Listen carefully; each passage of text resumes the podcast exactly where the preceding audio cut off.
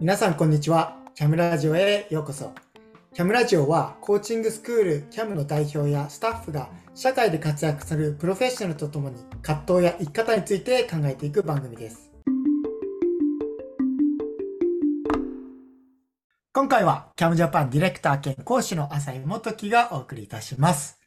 そして今回のゲストはですね、なんと、あの、最近すごく大きなテーマに、えーおいてなんかちょっと、えー考えさせられ、またそこをちょっと乗り越えたっていうところが最近の彼のストーリーなんですけれども、えーそのテーマというのはまあ、覚悟っていうテーマに最近向き合い、またそれを受け入れ乗り越えたということで今ちょっと新しいフェーズに行っていると話を聞いたことがあるんですが、そんな覚悟がある、えーノリエルさんを今日お招きしております。よろしよくお願いします。よろしくお願いします。いかがですか？覚悟とはんあなたにとって何ですか？覚悟とは、あなたにとって何ですか？こそれちょっと難しいですね。覚悟ですね。うーん。いや、でも難しいですね。その問いはちょっと難しいです。うんえでもなんか最近ここの、えーまあ、自分の働き方やはい。いろいろなフェーズにおいてなんか覚悟ってことがちょっとはい。なんか少しテーマになっていてうん。なんかそれを、えーなんか覚悟を決めるというか握るっていうところからちょっといろんなことが、まあ、あのうまく回り始めたみたいなはい。言ってたけどどんなプロセスでした？いや、そうですね。まあ、覚悟がない状態って本当に何も進めなかったんだなっていうのを今改めて思いますね。うんっていうのは、うん思考もそこに向かっていかないし、ダメな理由ばっかり探してしまったりとか、なんだろうなう。んうん、まあ、握るっていう話もありましたけど、責任を負わないみたいなところがあったので、それこそ主体的にもっといけるっていうのはいいつも言うんですけど、そのもっといけるをやらないっていう感じだったので、それがでも覚悟を持った時に全てのなんか、本当にもうフィルターが変わるように、あ、ここやろう、ここやろうみたいな、あ、これも見えてきた、これも見えてきたみたいな、そこに向かう思考がすっきりしたというか、うん、そんなプロセスかなっていうのは今思いますね。うん。え、あの、うちのキャムの、えー応用クラスの一つで変化を取り扱うクラスの中で、まあ、あの、えコーチングをすることにおいて、まあ、えすべての人、まあ、人それぞれ、その課題に対して違うレベルの覚悟を持っているとか、うんそこに対するどれくらい犠牲を払う、えーことが、あーまあ、できるかというか、できると思っているか、みんなうんそのレベルが違う。で、そこをしっかりと、えー明確化というか、言語化して調整することが大切です、みたいなところがうん。あって、いや、こういう風になっていきたい、これやっていきたいんですよ、っていう風に相手が話していったとしても、じゃあそれをやっていきましょうっていう時に、実際にやっていったら、なんか実際に動きが遅かったりとか、なんか理由つけてうまく忙しくてとかなんとかで、そうですね。その人にとってそれがどれくらい、あの、えー優先順位が高くて、どれくらいそこに対して覚悟を持って、えーいい、あの、それを話しているのかっていうのは、うん。それこそちょっと、えーそこの対話で向き合うことで明確になるみたいになるけれども、大事なトピックですね。うん。まさにそれですね。はい。そんな覚悟というキーワードから入りつつ、今日は全く違うテーマで 話していきたいと思います。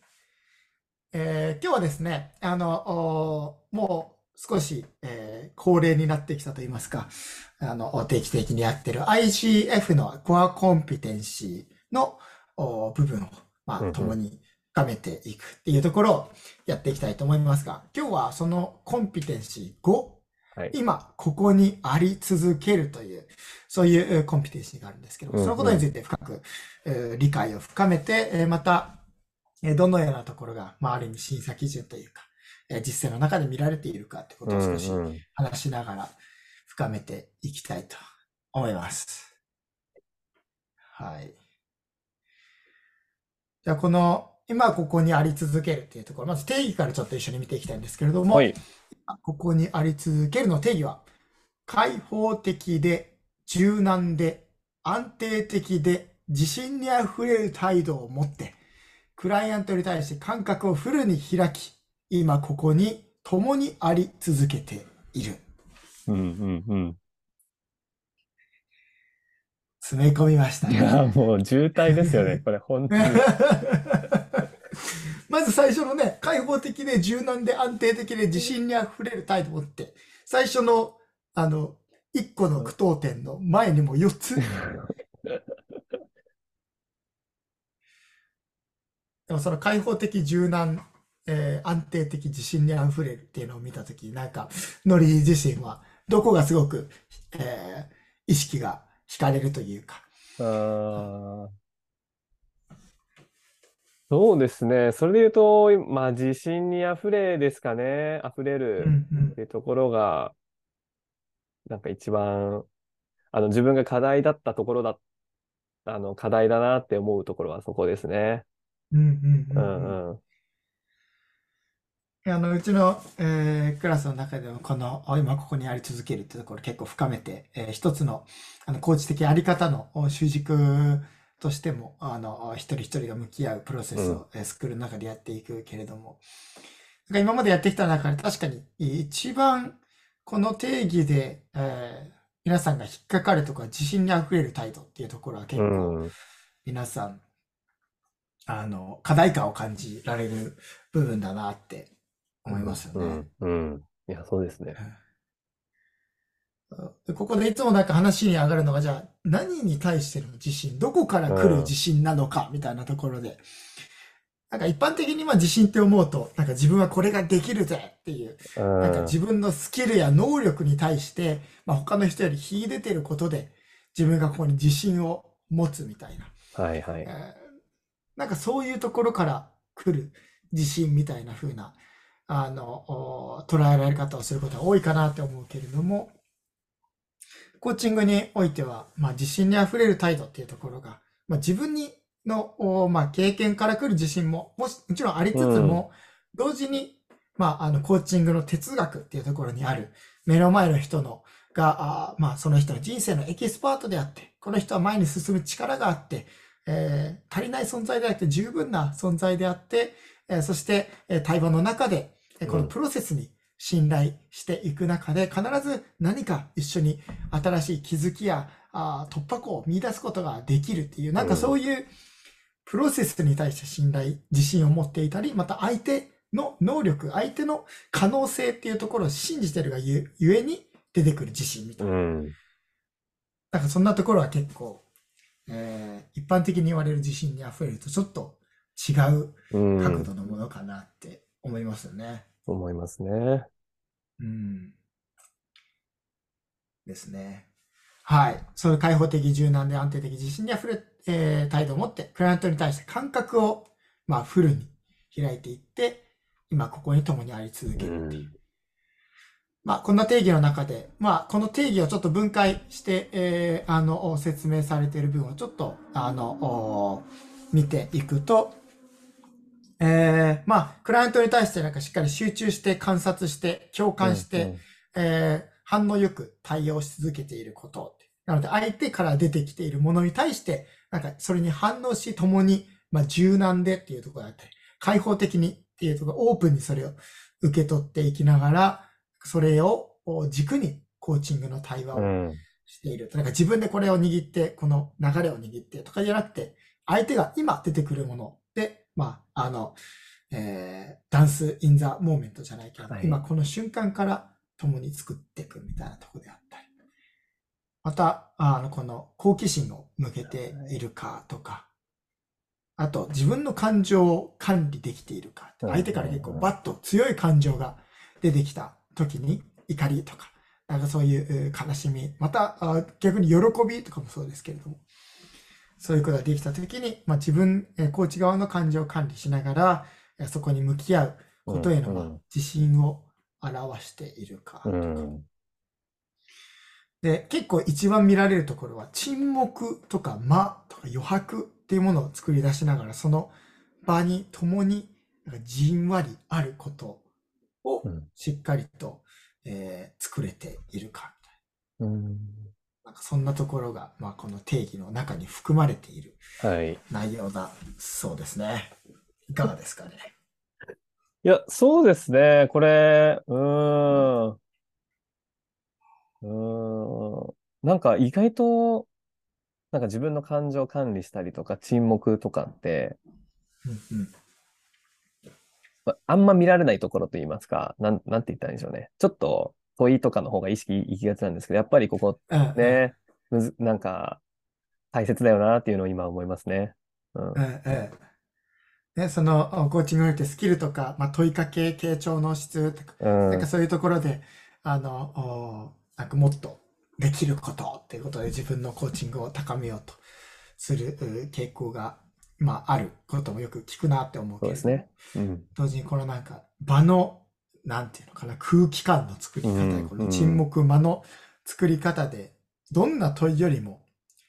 沈黙によってぐっと、えー相手の気づきが深まったりとか、うん。えーなんかそういうところはすごく、あの、重要な部分だなって思いますよね。いや、本当に、なんか、今ちょっとふと思ってしまったので出すんですけど、うんうん沈黙をどうやって、なんだろうな、質を上げるかみたいなところもなんか、なんか、思ってしまって、ただ沈黙してればいいとかじゃないじゃないですか。うんあの、なんかそこの目線のやり場だったりとか、なんかうんね、表情だったりとか、コーチの、うん、なんかそこもすごく今、あ、うんこれそこまで考えるんだよなーって今、ふと思ってしまって笑っちゃいました。そうね。それ沈黙してる間、めっちゃなんかじーっと見られてたら、あの、相手もなんか心地よく考えられないし、みたいなところで、うん、なんかどんな、えーその沈黙の時のあり方であったり、また沈黙に入る前のこの声のトーンや、そうですね。なんか急にふわーっと、なんか速いピッチで進んできたコーチが急に沈黙ポンと入っても、なんか、確かに。えーあの、変になるけど、ちょっとスーッと声のトーンや、また喋るスペースや落としていきながらじんわり沈黙に入っていったりとか、なんかその全体のえー流れや、あの空気感の作り方みたいなところって、えー奥深いところではありますよね。いやーなるほど。うん。いいですね。はい。そんな中でこのえーコンピテンシー5、お今ここにあり続けるっていうところにおいての PCC マーカーですね。なんかはいどんな視点で、まあ、実技の、えーところで見られているかっていうところをちょっと、え5項うんうん目あるので見ていきたいと思うんですが、ほい。まず一つ目は、コーチはクライアントのその人全体、かっこ何者かに対応しているっていう。なので、まあ、目の前の人のそのテーマとか、何、何について話したいか、何を達成したいかっていうところが、まあ、何を、えー、ワットの部分だとしたら、そこに対してその人がどう向き合っているか、どんなことをそれに対して感じているのか、どんな思考を持っているのか、どんな価値観を持っているのか、どんなところからそのエネルギーを感じるのか、その人自身に焦点を当てた。その、えー対象やそのお目的と向き合っているその人自身に対する問いかけ。うん。なんかそんな部分がまずう一つ見られるところですけれども、はい、はい。なんかこの内容はノリにとってはなんかどんなことが。思い起こさせられることですかね。えー、そうですね。ちょっと最近のこの話題だった WBC の話がつながってくるんですけど、僕の中では。うん。その、村上選手って4番ずっと打ってた人がずっと打てなくえて、ああ、もうやばいみたいな、もう世間からもああ、みたいななってたと思うんですけど、でもそこでダルビッシュ選手が、その村上に言ったのが、あの、いや、あの、野球はその人生の中でも一つのピースでしかないから、そんなに気を張らなくていいよみたいな。あの一人の人として、こう、ダルビッシュがうん。村上選手を見ている発言があって、ああ、うんこれは、なんか、本当に、なんだろうな、野球選手だけの村上選手を見ているんじゃなくて、その人格者というか、人を見て発してくれてるのがすごく伝わったコメントだったんですけど、僕からすると。それがなんか、今ここに繋がってきますね。うん。なんか問題だけじゃないじゃないですか、そのクライアントさんも。その、なんか向き合ってるうんああ、これできないんですって言ってるけど、でも、コーチはそれだけじゃなくて、その人を見ていく必要があるんだなっていうのを、なんか思わされうんる瞬間でしたね。うんうんううん。ん。なんかその人自身の今の状態や思いや、あその人自身と向き合ってういっん。て、うん、対峙していくっていう、えーところから来る。まずその人に寄り添うというか、この結果のために、この成果を上げるために、この人にモチベーションを上げてもらって、こうなってもらわなきゃいけないみたいな。うん上司が部下にそう関わるとか、そういうのではなくて、その人自身の今の願いや状態に合わせて、その人自身と、まあ、どう寄り添うか、そうですね。みたいな。そんなところにもつながってくるのかな。はい。そう思います。うん。いや、すごく大事なところで。まあ、あの、あえー ICF のコーチングの定義の中にも、あの、おコーチングを通して、まあ、クライアントが自身の可能性を講師において最大化するために、まあ、パートナー関係を築いていくことがコーチングですよっていうふうにありますけど、これが講師においてっていう、ただ、そね。その、えー目、そのおテーマや目的だけじゃなくて、その人全体を、が、あーその可能性が最大化されるために、えー人と向き合っていくみたいなところはすごく大事なポイントですね。うん。はい。なので、そういう問いかけがそのセッションの中であるかっていうところで、ここの、今ここにあり続けるの一つが見られているっていなるほど。うんうんうん。えー今一つ目を見ましたけれども、じゃあ二つ目ですが、コーチはそのセッションの中でクライアントが達成したいこと、何を回っての部分ですね、に一貫して対応しているっていう。うん。だからまあ今ここにあるっていうところの中で、まあ共にあの進んでいくんだけども、最初にまあ何何の時間にしたいか、この時間を通して何を達成したいのか、えそれってどういうふうに、えー測ることができるのかっていう、なんかそういうところを、えー明確にするっていうのが、まあ、合意の確率ってコンピテンはい。シー3にあったと思いますが、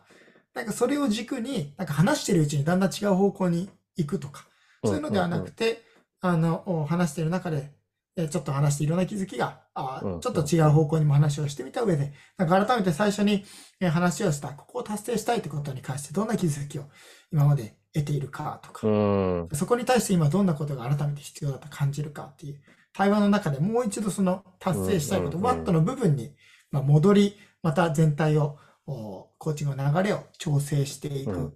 立ち返って、それが一貫してそこに対して対応されているか。だから、その人は、あの、風の部分、一個前の風の部分だけに視点を当て続けていると、もしかしたら違うところにちょっと話がいっちゃうかもしれないけれども、そこにも当てつつ、同時に、えー、ワット、何を達成したいのかっていうところにちゃんと立ち戻る対話ができているか、あとこーは見られている。間違いないですね。間違いないですかね。はい。うん。意外とここ、あの、忘れがちというか、話してる間に、えーコーチ自身もちょっと違うところに好奇心を向いていったり、クライアントも違うところに好奇心を向いていってしまって、なんか、最初に話したところと違う部分に気づいたら二人で行っちゃってるみたいなことってよくあるなっていうのは思いますよね。うんいや、本当思いますね。うんうんうんな、だからここに、今ここにあり続けるの、この今ここにっていうのは、そういうのも含まれてるんだろうなって今思いました。うんうんううんうんんうんいいですね。はい。そんなところが二つ目で。はい。じゃあ、三つ目、えーコーチはクライアントのパートナーとしてセッションの中で起こることについて、クライアントが選択できるように支援している。うんうんなので、対話がどんなあ対話にここから行くかとか、うんえーあの、これからどんなところを深めていくかとか、今ここまででどんな気づきがあって、そのために何がこれから必要なのかとか、なんかこのセッションの右に行くか左に行くかみたいな、うんえーここからどうするみたいな、そういう部分のところを、コーチが、じゃあこのこと今ポイントだったので、ここ深めていきましょうかっていうんじゃなくて、えー今、ここはなんか少し、今ポイントっておっしゃってくださいましたけれども、なんかそれも認識した上で、今ここからどんな対話や、どんなあことを深めていくと、今あなたにとって必要な前進につながりますかね？みたいな。うんなんかそういうふうな、えーセッション内で起こることについてクライアントが選択できるように支援するっていう部分が、今ここにあり続けるの一つに含まれているんですうん って。いかがですか？いいや、そうっすね。それ思うと、やっぱりじ、クラ、コーチが握ってどっかに行ってしまった時って、もう今ここにいないよなっていう、クライアントの今ここにいない感じですよね。だから、う、うんっん。ていうのは、はい、思いますね。いいですね。一人でちょっと違う道に行ってて、うんまあ、あの、まあ、対話してるから、そこに一緒に話はしてるけども、心とかがそこになかったり、行きたいところと違うところに、もしかしたらクライアントがちょっと行ってると感じていたら、もうそこに一緒にいることはできてないしっていう。だから、まあ、開放的で、安定的で、柔軟で、自信を持ってみたいなところで、うんうんまあ、柔軟性や開放的、オープンであるとか、うんうんうん。共にそこを作っていくって、最後の部分ですね。そうですね含まれている感じですよね。うん。うん。いいですね。じゃあ4つ目いきましょうか。あと2つです。えーコーチはクライアントのことをより知りたいという好奇心を示している。うんうん。ここ結構トリッキーなところになる人多いかなって、なんか今まで、うんうんうんあの、えー様々な人を、あの、コーチングを学ぶお手伝いしてきた中で、なんか、あの、まあ、コーチになる人結構人も好きだったりとか、人に好奇心結構む自然と向けている人たちがいる中で、なんか自分の好奇心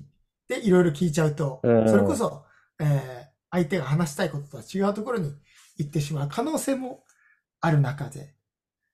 でもクライアントのその、えークライアントのことをより知りたいという好奇心なので、なんかより、あの、お一つ目の何者か、でその人全体に対応しているみたいなとこうろとんうん。つながるかなと思うんですが間違いない、ですね。はい。なんかそこの、えー今この話をしてくださったところの中で、ちょっとこれは好奇心で聞くんですけど、そのし、そこってどんな思いから今、あこのような言葉がとか、自分のどんなこの価値観がそこに作用していると思いますか？とか、なんかそんなところ、その人、内側をちょっと知りたいっていう深掘りうんしつつ、なんか一緒にそこに光を当てていきたいっていう、なんかそういう姿勢っていうところが含まれてますね。うん。どうですかね？より知りたいという好奇心。のり自身はなんかどんな風にコーチングの中で、まあ自分が、うんあの、意識的にまた無意識的に使っているなって思います、そうですね。意識してることは、でもこの人がクリエイティブでリソースフルでホールであるってところがあると思うんですけど、哲学の中に。うん。やっぱそこのクリエイティブさに、やっぱ好奇心を向けているなっていつも僕はは、思いますね。この人とこの問題に対してどう、対なんだろうな、向かっていくんだろうとか、うんうん。うんそういうのしか、うん、むしろそっちを見るようにしてるというか、うん、うんうんうん。ですかね。確かに。その内的なその人自身に対する、うんなんか思いとかの好奇心だけではなくて、なんかこの、えーことに関してどんな、まあ、クリエイティブな、あの、あの、新たな視点とか、うん、あーえー乗り越えていく、うんまた、あの、これを通してどう自分が成長していけると思ううん、かとか、うん、うん。なんかそういうクリエイティブな形で、えー何かそこを前に進むとか、あの、自分の可能性のイメージを広げてい。くとか、なんかちょっと、あの、未来志向のところにはい。出た、あー好奇心みたいなうん、うん。ところが、確かに種類としてすごく大事な部分でありますね。そうですね。うんうんでもそっちの方になんか、あの、おコーチが、えー好奇心を向けながら対話を導いてくれるときに、なんか今の状況おとかその、えーテーマに関してももちろん悩んでいるから、ちょっと、えー視野が狭くなっていたり、まあ、そこに対して難しいなっていうふうにうん、感じているところから、なんか好奇心でちょっと、あの、えー外側やもっと先を見ていったり、うん。可能性に視点を当てていくときに、なんかコーチの好奇心が、まあその場の空気感をちょっと作っていて、少しワクワクや、うん、こんなこともできそうだよ、こんな風にもなっていきそうだよね、とか。なんか、え、ここが向き合ってこういう風なところに行ったら、なんかこんなすごいこと起きるんじゃないみたいな。うん、なんかそんなことを一緒にちょっとワクワクしながら話すみたいな、その全体の相手の今の、なんていうかね、内的状態とか、うん。あの、そういうところにも、なんか流れ込んでいくような空気感の作り方っていう、そういうところも、ね、この好奇心っていうところからも、えーその未来視点の好奇心からいくと、すごくうん、うん、うん。作用するところあるなって今聞いてて思いうますね。ん、うん、うん。大事ですね。大事ですね。いや今ここにあり続けるってことで、一緒にこの場の質、場の質が高まれば、そのえー問いや対話、また沈黙も含め、そういうことを通してなんか大きな気づきや、なんかよりあの深い本質的な、あーそのおことの言語化みたいなところに。つながっていくので、なんかそういう空気感の作り方っていうのがすごく重要ですよね。間違いないですね。うんじゃあ最後ですね。最後。先ほども出てきましたけれども、コーチはクライアントの沈黙、間、内省を受け入れているっていう。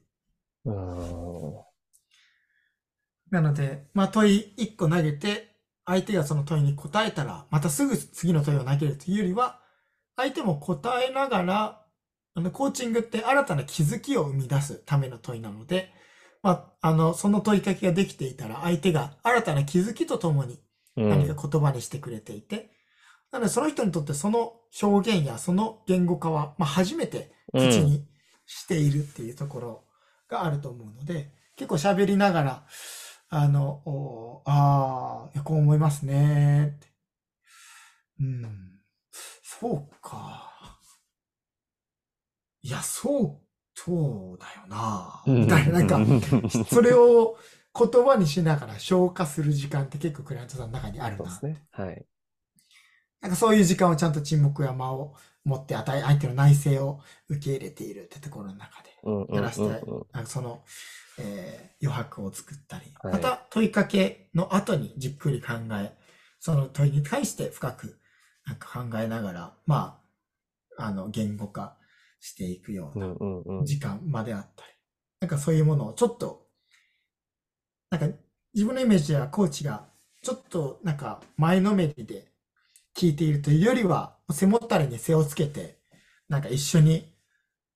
あの、うん。えーそれをじじんわり考えるみたいはい。な。なんかそれくらいの、えーまあ、ゆるいっていう表現だとなんかちょっと違う、ニュアンス変わってきちうん、ゃうけれど。でもなんか、あの、えー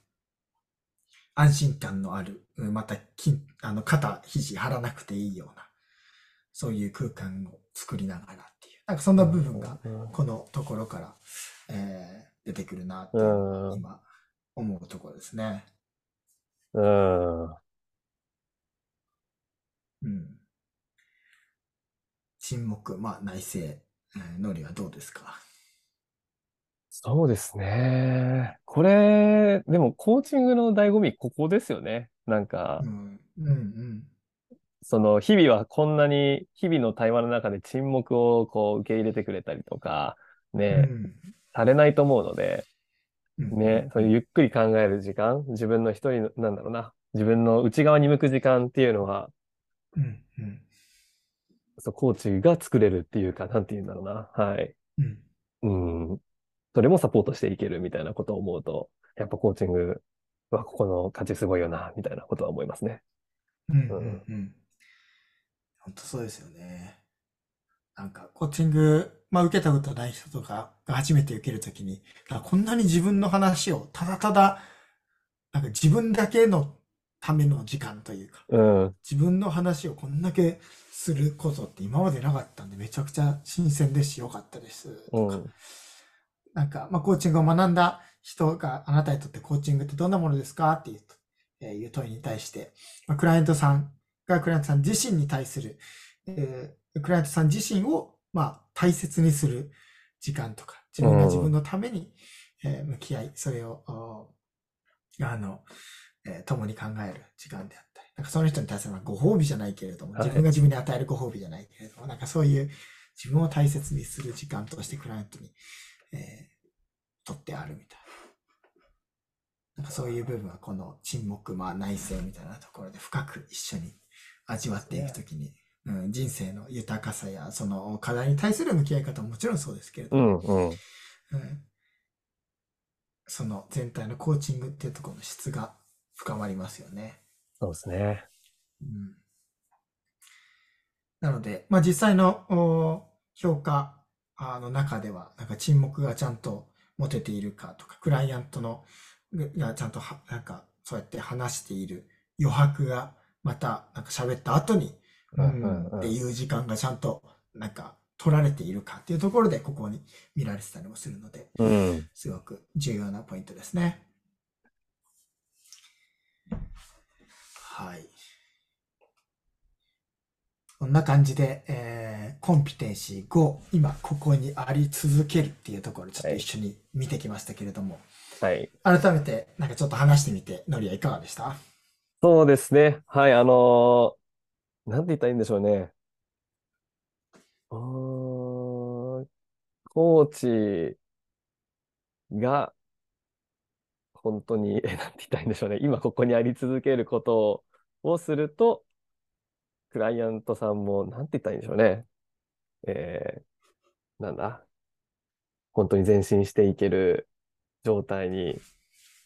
なっていくので、なんて言うんだろうな。はい。コーチのためでもあるみたいな、ちょっとごちゃごちゃしてますけど、今言ってること。うんうんうん。なんかでもコーチのためにもある、なんかこの今ここにあり続けるみたいなところなんだなっていうのは今、感覚的に出てきたのはこんな感じですね。えええええうんうん。えねパートナーシップを、まあ、コーチングの中で、コーチ、はいクライアントが持っていく中で、なんかこの、おまあ、クライアントに対して感覚をフルに開き、共にあり続けているっていうところも、なんかその、クライアントにとっての価値もそうですけど、その場を共有し、うん。えー共にあるっていうことが、まあ、コーチにとってもクライアントにとっても、すごく良い、そうですね。えー時間であったりとか、また良いあり方、関わり方だからコーチ自身もこれを、まあ、コーチングの中だけじゃなくて、人生の中で、このようなあり方を自分に馴染ませ、まあ、自信あふれる態度、柔軟な状態や開放的、いろんな価値観を、まあ、受け入れている目の前の人と共にその場であることができるような関わり方が、もし、じゃあ家庭で、えーうんできたとならば、なんかどんな、なんか対話、話を、まあ、相手の思いを受け止めて一緒になんか、えーなんか考えていったり、受け止めていったり、はい。えーできるかとか、なんかすべての場においての、なんか安心感や質や、えーそこに、えーで起きていく、まあ、対話や行動が、なんかいろんな意味で変化していく、その土台のような、はい。なんかすごく重要な、えー部分だなって、コンピテンシー5は、はい。なんかそう言って、えーノリが言う言ってくれる中で、僕も改めて思いますね。すごいですね。あの言葉からここまで拾ってくれるの。すごいですね。いや、感謝ですわ。それです。言いたかったの。言いたかったの、それです。うん。察した。すごいな。うんですね。うん。だから改めてなんかキャムとして、ここすごく大切にしているところで、だからこそこれをすごくピックアップし、うんえーこの、うんえー今ここにあり続ける関わり方、あり方を自分が自分と共に向き合う中で、えーあの、消化し、体現していったり、また周りの人たちとそのような関わり方を、えーしていくこと。を、えーそのコーチングの doing の部分、スキルとか、能力だけじゃなくて、その being、あり方、どのような関わり方、マインドセットで自分が生きるか、あるか、みたいなところまで一緒に考えを落とし込んでいくっていうことを、えーこのおコンピテンシー5のところ部分に関しては、えーやっていますけれども、なんかうん。改めてすごく大切なところだし、えーはい。なんか、もっと多くの人たちと一緒に考えていきたい、えー部分だなって確かに。思いますね。はい。はい。では、こんな感じでコンピテンシー5、今ここにあり続けるっていうのを終えていきたいと思はいい。ます。はい。えー次回はコンピテンシー6なので、傾聴ですかね、確か。あそうです。傾聴です。えーうん、なので、スキルにちょっと入っていくので、それをちょっと楽しみにしていただければと思います。はいでは、今日もありがとうございました。また次回お会いしましょう。はい、ありがとうございました。